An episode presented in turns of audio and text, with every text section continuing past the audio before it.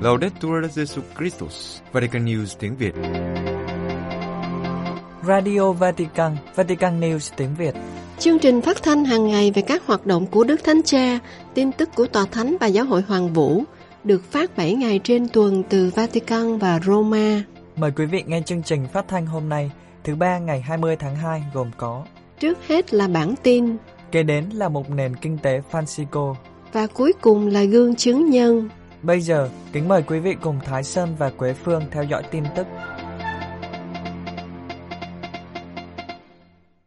Đức Thánh Cha kêu gọi an toàn tại nơi làm việc. Vatican, ngày 16 tháng 2, tại công trường xây dựng một siêu thị ở Firenze của Ý, một trong những trụ đỡ bị đổ, gây nên vụ sập nghiêm trọng, khiến bốn người thiệt mạng và ba người bị thương, trong khi một người khác vẫn đang mất tích.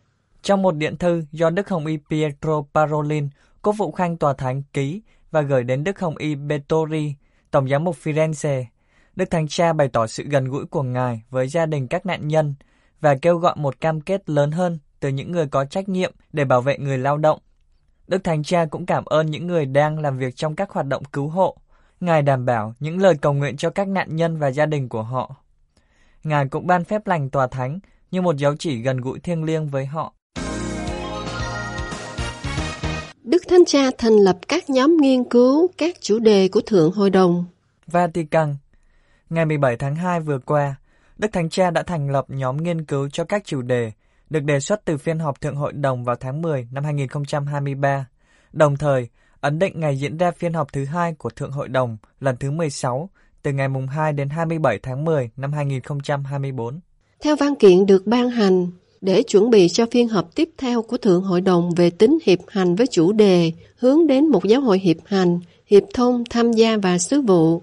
Đức Thánh Cha yêu cầu các bộ và cơ quan của giáo triều Roma cộng tác với Tổng Thư ký Thượng Hội đồng để thành lập các nhóm nghiên cứu nhằm phân tích chuyên sâu về một số chủ đề nổi lên trong phiên họp đầu tiên của Thượng Hội đồng về hiệp hành.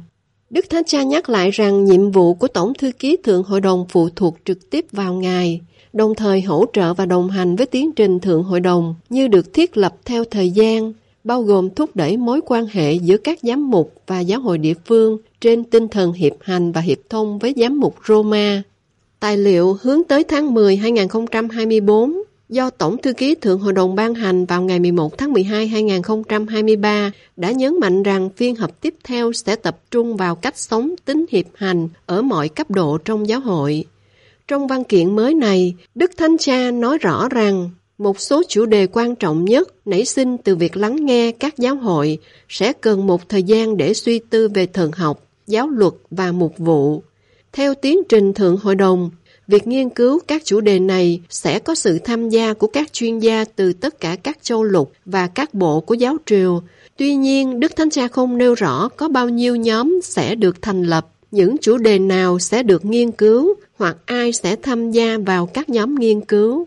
Phúc trình tổng hợp được công bố vào cuối phiên họp Thượng Hội đồng đầu tiên đã chỉ ra một số vấn đề như sự cần thiết phải cập nhật một số quy tắc giáo luật, đào tạo các thừa tác viên chức thánh, tương quan đến giám mục và các dòng tu, nghiên cứu mục vụ và thần học về chức phó tế. Trong văn kiện, Đức Thánh Cha còn nhắc lại rằng Tổng Thư ký Thượng Hội đồng do Đức Hồng Y Mario Grech đứng đầu sẽ điều phối công việc của các nhóm nghiên cứu giữa các bộ. Với tư cách là một thực thể, văn phòng Tổng Thư ký không phải là một phần của giáo triều, vì thế sẽ tường trình trực tiếp với Ngài.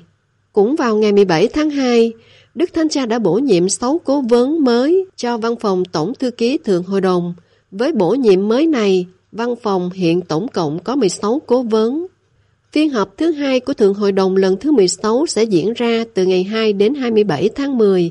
Các tham dự viên sẽ đến Roma vào ngày 29 tháng 9 để tham gia khóa tĩnh tâm kéo dài 2 ngày trước khi bắt đầu các phiên họp. Giáo hội Congo mời gọi các tín hữu cầu nguyện cho hòa bình đất nước. Kinshasa, trước cuộc khủng hoảng ngày càng gia tăng, đặc biệt khu vực ở phía đông, vào Chủ nhật thứ nhất mùa chay, Hội đồng Giám mục Congo mời gọi các tín hữu cầu nguyện cho hòa bình của đất nước. Trong nhiều ngày qua, khu vực phía đông của Cộng hòa Dân chủ Congo là nơi có những cuộc giao tranh dữ dội giữa quân đội và lực lượng nổi dậy M23. còn ở thủ đô Kinshasa và một số thành phố khác, các cuộc biểu tình đã diễn ra nhằm tố cáo một cuộc chiến và một cuộc diệt chủng không được nói đến. Trong một thông cáo báo chí, Đức Tổng giám mục Marcel Utembi Tapa của Kinshagani, Chủ tịch Hội đồng Giám mục Congo đề nghị các tín hữu vào Chủ nhật ngày 18 tháng 2 trong thành lễ cầu nguyện đặc biệt cho hòa bình, cụ thể là vào cuối cử hành phụng vụ, một lời nguyện được sướng lên. Lời nguyện có đoạn như sau. Lạy Chúa, chúng con xin phó thác anh chị em Congo chúng con cho Chúa. Trong nhiều thập kỷ, những anh chị em này đã phải sống trong tình trạng bất an, hàng triệu người thiệt mạng, đặc biệt ở phía đông đất nước. Từ lâu, chúng con đã nhiều lần cố gắng giải quyết xung đột bằng sức chúng con, nhưng những nỗ lực đều vô ích. Xung đột tiếp tục tiếp diễn. Anh chị em chúng con tiếp tục chết. Lạy Chúa, chúng con đến với Chúa để cầu xin sự bình an. Ngoài ý chỉ cầu nguyện vào Chúa Nhật, mỗi giám mục được mời gọi, chọn một ngày để toàn thể giáo phận dâng thành lễ cầu nguyện cho hòa bình, cho quốc gia và đặc biệt là khu vực phía đông. Trong bối cảnh này, tại thủ đô Congo, Đức Hồng Y Fridolin Ambongo mời gọi các tín hữu vào ngày 24 tháng 2 tập trung ở nhà thờ Đức Bà Congo để cầu nguyện cho hòa bình. Trong thông báo, Đức Hồng Y nhấn mạnh rằng các cuộc xung đột vũ trang ở Cộng hòa Congo vẫn tiếp diễn, khiến hàng triệu người thiệt mạng và phải di rời trong ba thập kỷ qua và tiếp tục gây đau thương cho người dân của chúng ta. Ngài cũng nhắc lại rằng nhiều lần Hội đồng Giám mục đã tố cáo tình trạng này và đề xuất nhiều cách để giải quyết xung đột. Các giáo hội Âu Châu liên đới với Ukraine sau hai năm chiến tranh. Roma Trong những ngày vừa qua, một phái đoàn các mạng lưới quốc gia của Ủy ban các hội đồng giám mục của Liên minh Âu Châu về bảo vệ nhân quyền, hòa bình, phát triển và chăm sóc thụ tạo đã đến Lviv để thể hiện tình liên đới với người dân Ukraine đang phải sống trong chiến tranh, tới nay đã 2 năm. Đức cha Anton Herua, Phó Chủ tịch Ủy ban các hội đồng giám mục của Liên minh Âu Châu cho biết, đầu tiên, phái đoàn đến thành phố Berlin của Đức gặp gỡ những người tị nạn Ukraine để hiểu rõ hơn về hoàn cảnh và mong muốn trở về quê hương của họ. Tại đây, sau khi lắng nghe, mọi người đã cùng nhau cầu nguyện. Điểm dừng chân thứ hai của phái đoàn là Lviv, cách Tây Ukraine, rất xa chiến tuyến. Ở đây, cuộc sống dường như diễn ra bình thường, nhưng người dân vẫn đang theo dõi những diễn biến của cuộc chiến. Vẫn còn đó những tòa nhà bị đánh bom, một cánh đồng lớn với hàng trăm ngôi mộ của những người lính đã hy sinh trong hai năm qua. Tất cả đều được trang trí rất đẹp với nến, cờ và hoa. Qua cuộc viếng thăm này, chiến tranh trở thành một điều rất thực tế đối với phái đoàn. Đó không phải là ý tưởng, cũng không phải là một cuộc đấu tranh chính trị, nhưng là sự sống và cái chết của con người. Đức cha Herua cho biết Ngài xúc động khi chứng kiến vào cuối ngày từ nơi làm việc trước khi trở về nhà, mọi người ghé vào nghĩa trang này để cầu nguyện. Một điều khác cũng làm cho Ngài xúc động không kém khi nghe những tâm tư ước nguyện của người dân Ukraine. Tất cả đều dấn thân cho chiến thắng của Ukraine và cuộc chiến vì tự do, dân chủ, pháp quyền và tất cả các giá trị mà họ tìm cách thúc đẩy và sống trong đất nước. Vì thế họ sẽ chiến đấu cho đến khi đất nước được giải phóng. Theo Đức cha Phó Chủ tịch, ngoài sự giúp đỡ cụ thể, người dân Ukraine rất cần sự hỗ trợ về mặt tinh thần. Đó là sự gần gũi, cầu nguyện, tình huynh đệ. Hiện Caritas đang hoạt động rất tốt nhưng nhu cầu rất lớn. Cần lưu ý rằng 40% dân Ukraine đã rời bỏ nhà cửa hoặc ra nước ngoài, tị nạn ở các nước Âu Châu khác, đặc biệt là ở Ba Lan và Đức. Vào cuối cuộc viếng thăm, phái đoàn công lý và hòa bình Âu Châu đã cầu nguyện cho các nạn nhân chiến tranh. Các cơ quan nhân đạo thúc đẩy lệnh ngừng bắn khẩn cấp ở Gaza. Gaza, một lá thư được đồng ký bởi một nhóm các tổ chức nhân quyền và xây dựng hòa bình quốc tế với hàng chục năm kinh nghiệm ở các lãnh thổ Palestine bị chiếm đóng, gây áp lực lên Thủ tướng Anh để yêu cầu dừng cuộc tấn công của Israel và kêu gọi ngừng bắn. Tổ chức CAFORD, cánh tay nhân đạo của Hội đồng Giám mục Công giáo Anh và xứ Wales, nằm trong số 22 cơ quan nhân đạo, đã đồng ký một lá thư gửi Thủ tướng Anh Rishi Sunak yêu cầu ông gây áp lực buộc Israel phải đồng ý ngừng bắn ở Gaza. Lá thư này được đưa ra trong bối cảnh lực lượng phòng vệ Israel tuyên bố họ đang chuẩn bị tiến hành một chiến dịch trên bộ ở Rafah, phía nam giải Gaza, một khu vực được chỉ định là vùng an toàn, nơi hơn một triệu người hiện diện đang bị mắc kẹt. Israel đã tấn công giải Gaza kể từ cuộc tấn công của Hamas ngày 7 tháng 10. Trong đó, khoảng 1.200 người thiệt mạng và 240 người bị bắt cóc. Số người chết ở phía Palestine đã lên tới 28.663. Bà Janet Sams, giám đốc khu vực châu Á và Trung Đông của CAFOR, nói với Vatican News, bà tin rằng lệnh ngừng bắn ngay lập tức là cách duy nhất để ngăn chặn thiệt hại thêm về sinh mạng thường dân, đảm bảo việc thả con tin và cho phép các viện trợ nhân đạo được thực hiện. Bà Sams giải thích về lời kêu gọi của CAFOR. Chúng tôi đã viết thư cho Thủ tướng Anh vì chúng tôi cảm thấy điều vô cùng cần thiết là chính phủ Anh và các chính phủ khác trên thế giới phải làm mọi thứ có thể để đạt được lệnh ngừng bắn ngay lập tức ở Gaza. Bà Sams cho biết thêm, các chiến dịch bắn phá dữ dội và mối đe dọa sắp xảy ra về một cuộc xâm lược trên bộ ở Rafah đang làm tăng tính cấp thiết phải ngăn chặn các hành động thù địch ngay lập tức, đồng thời tạo cơ hội đàm phán và cung cấp hỗ trợ nhân đạo thiết yếu cho người dân Gaza. Bà nói, việc thả con tin rất quan trọng, nhưng nó phải đạt được thông qua một quá trình đàm phán để đảm bảo an toàn cho thường dân Palestine. Phản ánh về thực tế đau thương mà người dân Gaza phải chịu, đặc biệt là trong lĩnh vực chăm sóc sức khỏe, bà Sam cho biết khoảng 8.000 bệnh nhân đang thực sự chờ đợi để có thể rời Gaza để được chăm sóc sức khỏe ở những nơi khác mà họ không có được ở Gaza. Hậu quả bi thảm của chiến tranh và những ảnh hưởng thảm khốc của nó đối với trẻ em là những trẻ em bị thương nhưng không còn ai trong gia đình sống sót. Bình luận về điều này, bà Sam giải thích, cuộc xung đột này đã gây nên tác động tàn khốc đến các gia đình ở Gaza vì mật độ dân số dày đặc, nghĩa là toàn bộ và nhiều gia đình phải sống cùng nhau trong một đơn vị nhà ở. Vì vậy, khi một tòa nhà bị trúng bom, cả gia đình sẽ bị mất. Và dĩ nhiên, chính thực tế này thật bi thảm, nhưng cũng gây ra những vấn đề nghiêm trọng về tương lai của những đứa trẻ này và toàn bộ dân chúng. Bà lưu ý rằng, tương lai của Gaza là không chắc chắn, không chỉ về mặt xây dựng lại cơ sở vật chất, mà còn ở một công việc to lớn hơn là xây dựng lại các gia đình và cộng đồng bị tan vỡ do xung đột. Bà Sams nhắc lại lời của Đức Thánh Cha Francisco rằng trong chiến tranh không có người chiến thắng, đồng thời nhấn mạnh đến những hậu quả lâu dài của cuộc khủng hoảng hiện tại. Bà nói, việc có thể xây dựng lại, có thể tạo nên một nền hòa bình bền vững sẽ là một thách thức to lớn trong hoàn cảnh này. Quý vị vừa theo dõi bản tin ngày 20 tháng 2 của Vatican News tiếng Việt. Vatican News tiếng Việt chuyên mục nền kinh tế Francisco. Đọc lại thông điệp Đức Thánh Cha gửi đến kinh tế Francisco. Chào bạn trẻ nhé. Mới bước vào mùa chay thôi mà sao mặt đã thấy rầu rĩ thế kia? Ủa ủa, con con tưởng là mặt con đang rất là tươi mà thầy, tại vì sáng nay có sức nước hoa rồi chải tóc gọn gàng mà thầy. Là hôm nay xin đến đây học là một cái sự hãm mình lớn lắm rồi đó. À vì bước vào mùa chay nên tự nhiên thầy có ý tưởng là thôi thì có một việc hãm mình là thôi thì chúng ta không cần phải học hành điều gì đó mới đâu, mà chỉ cần ôn lại những điều đã nói. Ôi trời, cái đó còn ghê hơn là học cái mới đó thầy. Nhưng mà thầy biết không, bao nhiêu số trôi qua rồi. Cái mà điều con tâm đắc nhất là mấy cái bức thư của quý thính giả thôi. Ôm mấy cái thư đây thầy chứ còn lý thuyết thì đúng là một cái cực hình đối với con đó. Ờ thì đúng rồi thì bây giờ chúng ta sẽ đọc lại thư thôi nhưng mà thư này là của nhân vật đặc biệt đó, không phải là thư của một quý thính giả bình thường. Ủa, từ nào giờ con nhớ là thì quý thính giả có ai đặc biệt lắm ta? Đúng là quý thính giả là đặc biệt rồi nhưng mà ai là người vô cùng đặc biệt nhỉ?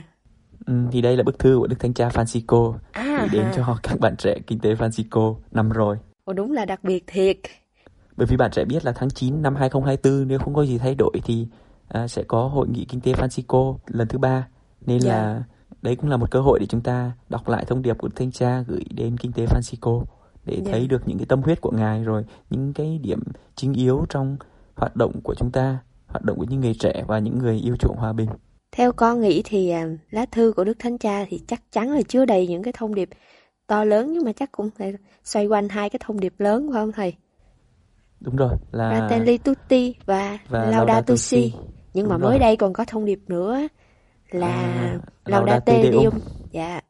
À, thuộc bài á. Bạn trẻ có nhớ chúng ta đã tìm hiểu về bức thư của Đức Thánh Cha gửi cho kinh tế Francisco rồi đúng không? Dạ. có cái điều gì mà tâm đắc mà bạn trẻ còn nhớ được không? Trước khi thầy nhắc. Bao nhiêu thứ luôn để giờ con là lục lại ký ức cái mà con nhớ nhất hả? Ừ. Dạ thầy cho con mở sách một chút đúng không thầy? Nhớ mở thoải mái mà. Đang ôn bài thôi mà chứ đâu phải thi đâu. Dạ dạ. Tôi tưởng thầy bác ừ, phải nhớ bằng tự tự kiến thức của mình chứ. Con thấy con có ghi lại một cái câu rất là hay của Đức Thánh Cha. Đó là ừ, Đức Thánh Cha nói này các con thường nghe cha nói rằng thực tế thì lớn hơn lý tưởng. Tuy nhiên thì các cái ý tưởng vẫn truyền cảm hứng và có một ý tưởng đã mê hoặc cha kể từ khi cha còn là một sinh viên thần học trẻ tuổi. Đó là đó là sự thống nhất của các mặt đối lập đúng không? Dạ đúng rồi. Cái câu nói của Đức Thánh Cha làm cho con cảm thấy được đánh động nhiều lắm. Tức là cái cái ý tưởng về kinh tế Francisco của Đức Thánh Cha không phải chỉ là mới khi ngài ngài lên nhận nhiệm vụ giáo hoàng nhưng mà từ cái khi mà ngài còn rất trẻ nữa. Bởi vì giống như Đức Thánh Cha có nói là ví dụ như là chúng ta thường hay nghe nói là chúng ta cố gắng chọn cái này hoặc là, là loại bỏ cái kia đúng không? Dạ. Nhưng mà uh, Đức Thánh Cha nghĩ là chúng ta có thể tích hợp chúng có thể dung hòa các mặt đối lập nhờ đó tránh được việc loại bỏ cực này hay cực kia để rồi giải quyết chúng vào một bình diện cao hơn.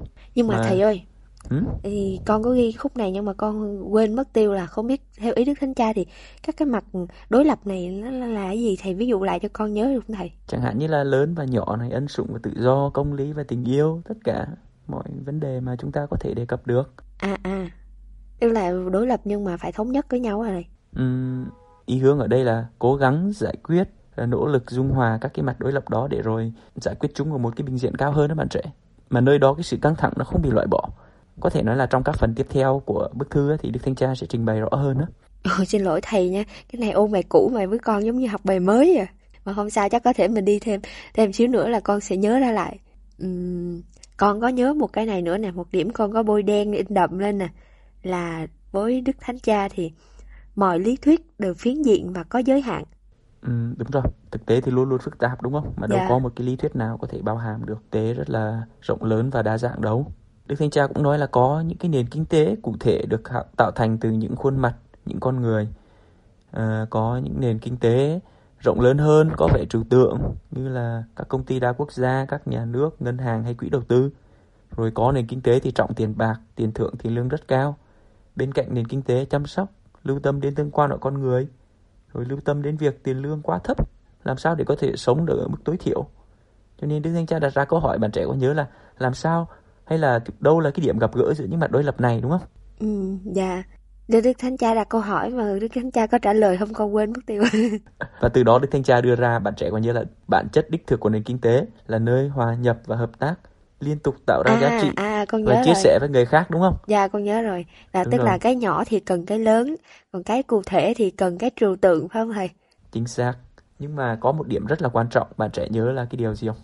Tức là chúng Đức Thánh Cha nhấn mạnh đến sự hài hòa của các mặt đối lập nhưng mà nhưng mà có cái vấn đề về nền kinh tế sự chết phải không thầy? Đúng rồi. Tức là có những cái mặt đối lập mà không thể mang lại sự hài hòa được. Đó là nền kinh tế sự chết và nền kinh tế sự sống, đúng không? Dạ. Đi kiểm tra ví dụ về cái điều gì về cái nói về trường hợp này không? Dạ, đương nhiên cái điều này là con nhớ nhất. Về cái nền kinh tế sự chết thì hiện nay những cái khủng hoảng của um, thời đại chúng ta, đặc biệt là khủng hoảng trong kinh tế thì về vấn đề à, kinh doanh Đúng vũ rồi. khí nè, rồi việc kinh doanh vũ khí là làm cho uh, chiến rồi. tranh đó thầy nha. Rồi nền kinh tế gây ô nhiễm môi trường, hủy hoại hành tinh của Đúng chúng rồi, ta. thì làm sao mà có thể dung hòa được với một nền kinh tế tôn trọng và bảo tồn ngôi nhà chung đúng không? Dạ. À, xong điểm thứ nhất rồi, bây giờ đến điểm thứ hai. Bạn trẻ có nhớ là Đức Thanh Cha có đề cập đến hai khái niệm là nền kinh tế đất đai và nền kinh tế gì nữa không? Cái này như chưa có nói thầy ơi. Nói rồi mà. Sao mới tanh với con vậy ta? Nền kinh tế đất đai hả thầy? Hay là như hôm đó cô nghỉ học vậy? Có chứ, học cũng phát biểu khí thế. Nền kinh tế À đây rồi, đây rồi, đây rồi, đây rồi. Nền kinh tế đất đai và nền kinh tế lữ hành. Đúng rồi. Dạ. Thế có nhớ nền kinh tế đất đai xuất phát từ điều gì mà hay không mà gọi là nền kinh tế đất đai không? Dạ nhớ chứ, nền kinh tế đất đai là xuất phát từ ý nghĩa đầu tiên của từ kinh tế đó là chăm lo cho gia đình. Vì trong gia đình thì thì nhà có bao nhiêu đứa con thì cũng phải lo chia đất cho nó phải không thầy? Thầy con nói giỡn á. Tại vì á, à, theo Đức Thánh Cha thì nhà không chỉ là nơi chúng ta sống mà còn là cộng đồng, là các mối quan hệ của chúng ta nữa. Cho nên là những cái thành phố chúng ta sinh sống, nguồn gốc của chúng ta à, nói rộng ra là nhà là cả thế giới, là nơi mà duy nhất chúng ta có và được giao phó cho tất cả chúng ta. Chính xác, cho nên Đức Thánh Cha nói thực hành kinh tế có nghĩa là chăm sóc ngôi nhà chung và điều này sẽ không thể thực hiện được nếu chúng ta không có đôi mắt được đào luyện để nhìn thế giới, bắt đầu từ những cái vùng ngoại vi, tức là cái nhìn của những người bị loại trừ, của những người nhỏ mọn nhất. Mà thầy ơi con có một câu hỏi là đối với Đức Thánh Cha thì trong cái nền kinh tế những vùng ngoại vi là là như thế nào vậy thầy? Uhm, cái này Đức Thánh Cha nói là nếu chúng ta chỉ nghĩ về và nghĩ cho người nghèo thôi thì chưa đủ, mà chúng ta phải nghĩ với người nghèo, tức là thay vì chúng ta xem người nghèo là đối tượng để giúp đỡ hoặc là đối tượng để ban phát thì họ phải trở thành cái chủ thể, những người có khả năng cộng tác với chúng ta và những người cùng với chúng ta xây dựng một nền kinh tế mới. Đó. Cho nên Đức Thánh Cha nói đây là chúng ta đang nói về phẩm giá của con người và sự tôn trọng là những điều mà thường bị từ chối trong cách tiếp cận kinh tế ngày nay. Dạ, yeah. có nghĩa là đúc kết lại là không chỉ là nghĩ về, nghĩ cho mà quan trọng là nghĩ với người nghèo tức là đồng cảm với họ là hiểu được những khó khăn của người ta. Có thể một cách trình bày như vậy đó bạn trẻ. Yeah. Nếu mà xong nền kinh tế đất đai rồi thì tiếp theo chúng ta sẽ nói đến nền kinh tế lữ hành đúng yeah. không? Điều này thì bạn trẻ còn nhớ là Đức Thánh Cha dùng ví dụ ở đâu để Đức Thánh Cha trình bày không? À, nói tới chữ lữ hành, lữ hành là những người mà đang uh, trên một cái hành trình uh, phải không thầy? À, Đúng rồi. Thì con nhớ tới cái đoạn tin mừng mà Chúa Giêsu nói về um, cái hành trình của Chúa Giêsu trên dương thế này cái gì mà con trồn có hang chim trời có tổ mà con người không có chỗ tựa đầu phải không thầy? Đúng rồi, đó là cái cách mà Đức Thánh Cha cũng dùng để nhìn vào kinh nghiệm của Chúa Giêsu và các môn đệ đầu tiên đúng không? Dạ. Đó là cuộc hành trình của người hành hương thì thì luôn luôn là như thế, đầy rủi ro nhưng mà đan xen với sự tin tưởng và dễ bị tổn thương. Đức Thánh Cha nhắn nhủ các bạn trẻ của kinh tế Francisco là các con cần hiểu rằng kinh tế học cũng là một kẻ vay mượn các ngành và kiến thức khác thôi. Và những người hành hương biết rằng cuộc hành trình của họ sẽ đầy bụi bặm. Và Đức Thánh Cha nhấn mạnh một điều, câu rất là hay mà hồi xưa bạn trẻ rất là tâm đắc, không biết bây giờ còn tâm đắc nữa hay không nhỉ? Thì câu tâm đắc của con nhiều lắm thầy ơi. Liên quan tới tới tới uh, kinh tế lữ hành mà con tâm đắc hả? À, chỉ có bàn tay lắm bận mới biết cách thay đổi trái đất. Thánh cha cũng nhắn nhủ các bạn trẻ là cố gắng sống trong những xung đột và những cái nỗ lực của chúng ta và những cái thực tế kinh tế mà hiện hiện tại bây giờ đang thực sự rất là lớn lao và gần như chúng ta không có tác động gì được không? Um, thầy cho con uh, cho con coi chút tài liệu chứ giờ cái cái vụ này là con không nhớ được rồi. Cái điều mà Đức Thánh Cha muốn nhắn nhủ là ừ, một câu rất là tâm tình của Đức Thánh Cha. Cha biết rằng công việc bao gồm những nỗ lực của các con trong giáo hội và việc chia sẻ ước mơ của các con giữa thực tế kinh tế của những nơi các con đang sống không phải là điều ngay lập tức có thể nhận ra kết quả. Thực tế dường như đã được định sẵn, thường không thể xuyên thủng, giống như mặt đất quá cứng cỏi suốt nhiều tháng năm chẳng có một giọt mưa. Đúng rồi, khi đối diện với tất cả những câu chuyện mà trong suốt hơn một năm qua rồi thầy với bạn trẻ đã trao đổi rất là nhiều đúng không? Giữa yeah. một dạ. cái nền kinh tế mà gần như chúng ta thấy không biết chúng ta có đóng góp được gì không hoặc những điều chúng ta nói về một nền kinh tế tôn trọng sự sống, một nền kinh tế yêu mến con người, tôn trọng môi sinh thì không biết là cái gì đó nó trên trời hay không đúng không? Và thiên cha cũng yeah. Dạ. nhắn nhủ là đừng thiếu sự kiên nhẫn và tháo vát để yeah. Dạ. cho mình được ừ. mọi người biết đến và dần thiết lập những mối liên hệ ổn định và hiệu quả hơn. À, vì thế Đức Anh Cha cũng nhắn nhủ là hãy cởi mở và tìm kiếm những người cùng chí hướng này như là mình cũng chúng ta rất là vui vì có nhiều người gửi email tới đúng không? Dạ, rồi, đúng rồi. Uh, trao tiếng nói và phương thức hành động cho mọi người. Rồi ừ. uh, càng ngày càng có nhiều không gian dành cho các con Đức Thánh Cha nhắn nhủ như vậy. Dạ, chúng đúng là nhờ những cái lời nhắn nhủ này của Đức Thánh Cha. Đôi lúc thầy cũng có nhắn nhủ con chút chứ. Thực ra hôm nay con xin thú nhận với thầy là đôi lúc con cũng nản lắm với thầy. Khi mà đồng hành và cùng cùng học với thầy về kinh tế Francisco, lúc con nghĩ là không biết có được kết quả gì không. Đôi lúc bản thân con còn không hiểu hết. Huống hồ gì là những người chưa biết gì về uh, những cái thông điệp này phải không thầy? Nhưng mà đúng là phải chúng ta phải có hy vọng và tin tưởng vào sức mạnh của Chúa Anh Thần hướng dẫn chúng ta. Cho nên con cũng có có động lực để mỗi ngày cố gắng đến đây rồi học thêm một chút với thầy. Rồi, cái này là thầy xin lấy lại lời của Đức Thánh Cha Francisco đó là cha tin tưởng các con và không bao giờ quên các con trong lời cầu nguyện. Nên thôi, à, trong mùa chay bắt đầu mùa chay rồi. Cũng tiếp tục tin tưởng bạn trẻ và hy vọng có nhiều bạn trẻ khác, có nhiều người thiện chí tiếp tục cộng tác với chương trình ha. Dạ, đó cũng là một à, một trong những cái niềm an ủi lớn cho thầy trong việc nỗ lực à, để um, truyền tải những thông điệp về kinh tế Francisco đến cho con cách riêng và cho mọi người Và chúng ta cùng hẹn bạn trẻ và quý thính giả vào số tiếp theo của Kinh tế Francisco nhé. Chuyên mục Nền Kinh tế Francisco mong muốn là không gian gặp gỡ, trao đổi về một nền kinh tế mới, một nền kinh tế tôn trọng sự sống, yêu mến con người và môi sinh. Các bạn có thể cộng tác bằng cách gửi những câu hỏi, thắc mắc, trăn trở hoặc chia sẻ góp ý cho chương trình qua email nền kinh tế Francisco a gmail.com hoặc nhắn tin cho chúng mình qua trang Facebook Vatican News tiếng Việt hoặc để lại dòng comment trên YouTube nhé. Hẹn gặp lại các bạn vào thứ ba tuần tới. Xin chào và hẹn gặp lại.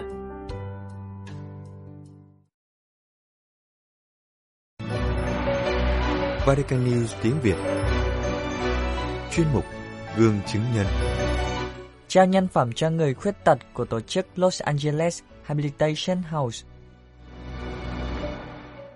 Los Angeles Habilitation House, Trung tâm tạo việc làm cho người khuyết tật ở Hoa Kỳ, được nhiều người biết đến. Một mô hình liên đới dành cho những ai muốn dấn thân phục vụ những người phải thiệt thòi hơn so với những người khác. Nhận định về tính hiệu quả đặc biệt của tổ chức phi lợi nhuận Los Angeles Habilitation House đối với người khuyết tật. Phó chủ tịch của tổ chức cô Nancy Albin nói, Chúng tôi đáp ứng nhu cầu, nhưng qua đó tính nhân văn được thể hiện là một món quà. Ý tưởng việc làm cho người khuyết tật khởi đầu từ công viên Disney bởi Nancy và Guido Piscarolo, hiện là giám đốc điều hành của một tổ chức tại phòng tài chính kế toán. Trong những lần trò chuyện, cả hai đều chung ý tưởng rằng với những ân ban họ đã lãnh nhận từ Chúa, họ phải làm điều gì đó nhiều hơn nữa cho người khuyết tật. Guido lớn lên ở Milan, Ý, từng tham gia một số hoạt động bác ái giúp người khuyết tật ở quê hương, đồng thời chứng kiến niềm vui của các nhân viên của một tổ chức phi lợi nhuận ở Oregon, hỗ trợ người khuyết tật. Anh được thúc đẩy phải làm một điều gì đó cụ thể cho những người kém may mắn này. Với ý tưởng chung này, vào năm 2007, Guido và Nancy bắt đầu tạo dựng Los Angeles Habilitation House. Tổ chức phi lợi nhuận thường đón nhận từ 18 đến 25 người khuyết tật. Nhân viên được đào tạo và hỗ trợ để tham gia vào công việc ổn định trong các lĩnh vực như dịch vụ hành chính, dịch vụ vệ sinh, vận chuyển và một số ngành nghề khác. Nhưng những gì Guido và Nancy làm cho người khuyết tật không chỉ dừng lại ở chỗ cung cấp việc làm, xây dựng cuộc sống và giúp họ không bị cô lập. Điều quan trọng nhất mà hai nhà sáng lập muốn đó là mỗi người khuyết tật ý thức rằng mình có giá trị, có phẩm giá, một giá trị tuyệt đối. Tại Los Angeles Habilitation House, mỗi nhân viên được xem như người quan trọng nhất. Điều này được chứng minh qua lời chứng của các cựu nhân viên tổ chức. Trường hợp gần đây nhất là Ivan, làm việc trong lĩnh vực bán lẻ nhưng không được đối xử tốt. Anh được giới thiệu với Guido và Nancy. Qua những lần trò chuyện, hai người nhận ra rằng Ivan là người rất thích làm việc, hiền lành và tử tế. Sau thời gian tham gia khóa đào tạo dành cho người khuyết tật, anh được gửi đến làm việc trong một nhóm giám sát và đã hoàn thành rất tốt nhiệm vụ được giao. Khi được hỏi về thời gian ở với trung tâm, Ivan khẳng định ở đây không có sự phân biệt đối xử, mọi người đều đối xử tử tế với anh. Trên trang web của tổ chức, Nancy và Guido chia sẻ tác động của cách tiếp cận mà họ đang thực hiện. Chúng tôi đã phát hiện ra rằng việc đào tạo trước và sau khi tuyển dụng cùng với môi trường làm việc hỗ trợ tại nơi làm việc sẽ giúp mỗi người khuyết tật khám phá, sử dụng và cải thiện tài năng, mong muốn sáng tạo và cuối cùng là hiểu biết và trở thành chính mình hơn. Cách tiếp cận này cũng cho thấy có liên quan đến kinh nghiệm nghề nghiệp lâu dài, nghĩa là duy trì công việc. Anh Guido nhấn mạnh, Los Angeles Habilitation House đặt trung tâm hoạt động vào lời Chúa. Mỗi lần các ngươi làm như thế cho một trong những anh chị em bé nhỏ nhất của ta đây là các ngươi đã làm cho chính ta vậy. Nancy giải thích khi hiểu rõ hơn về từng người mà họ phục vụ. Cô khám phá ra một điều mà trước đó cô không biết, đó là công việc này chính là món quà cho chính cuộc đời cô. Thật vậy, trong khi giúp nhiều người phát huy tối đa khả năng của mình để đóng góp cho xã hội, thì chính Guido và Nancy cũng nhận ra hồng ân mà mình đã lãnh nhận từ Chúa, nhận ra khuôn mặt của Chúa nơi mỗi người mà họ đang phục vụ. Hoạt động hỗ trợ của người khuyết tật ở Los Angeles Rehabilitation House là một lời đáp trả mời gọi của Đức Thánh Cha. Thật vậy, quan tâm đặc biệt đến người khuyết tật, ý cầu nguyện trong tháng 12 năm 2023. Đức Thánh Cha đã mời gọi mọi người cầu nguyện cho người khuyết tật để những anh chị em này có thể trở thành trung tâm sự quan tâm chú ý của xã hội và cầu nguyện cho các tổ chức có thể đưa ra các chương trình hòa nhập, trân trọng sự tham gia tích cực của họ. Đức Thánh Cha nhận định rằng những người khuyết tật thuộc số những người mong manh nhất. Trên thế giới, một số họ phải chịu sự loại trừ do thiếu hiểu biết và thành kiến, vốn khiến họ bị gạt ra ngoài lề xã hội. Ngài yêu cầu các tổ chức dân sự hỗ trợ các dự án của họ qua việc giúp tiếp cận giáo dục, việc làm và những vị trí mà họ có thể bộc lộ khả năng sáng tạo của mình và các sáng kiến cố võ sự hòa nhập của họ.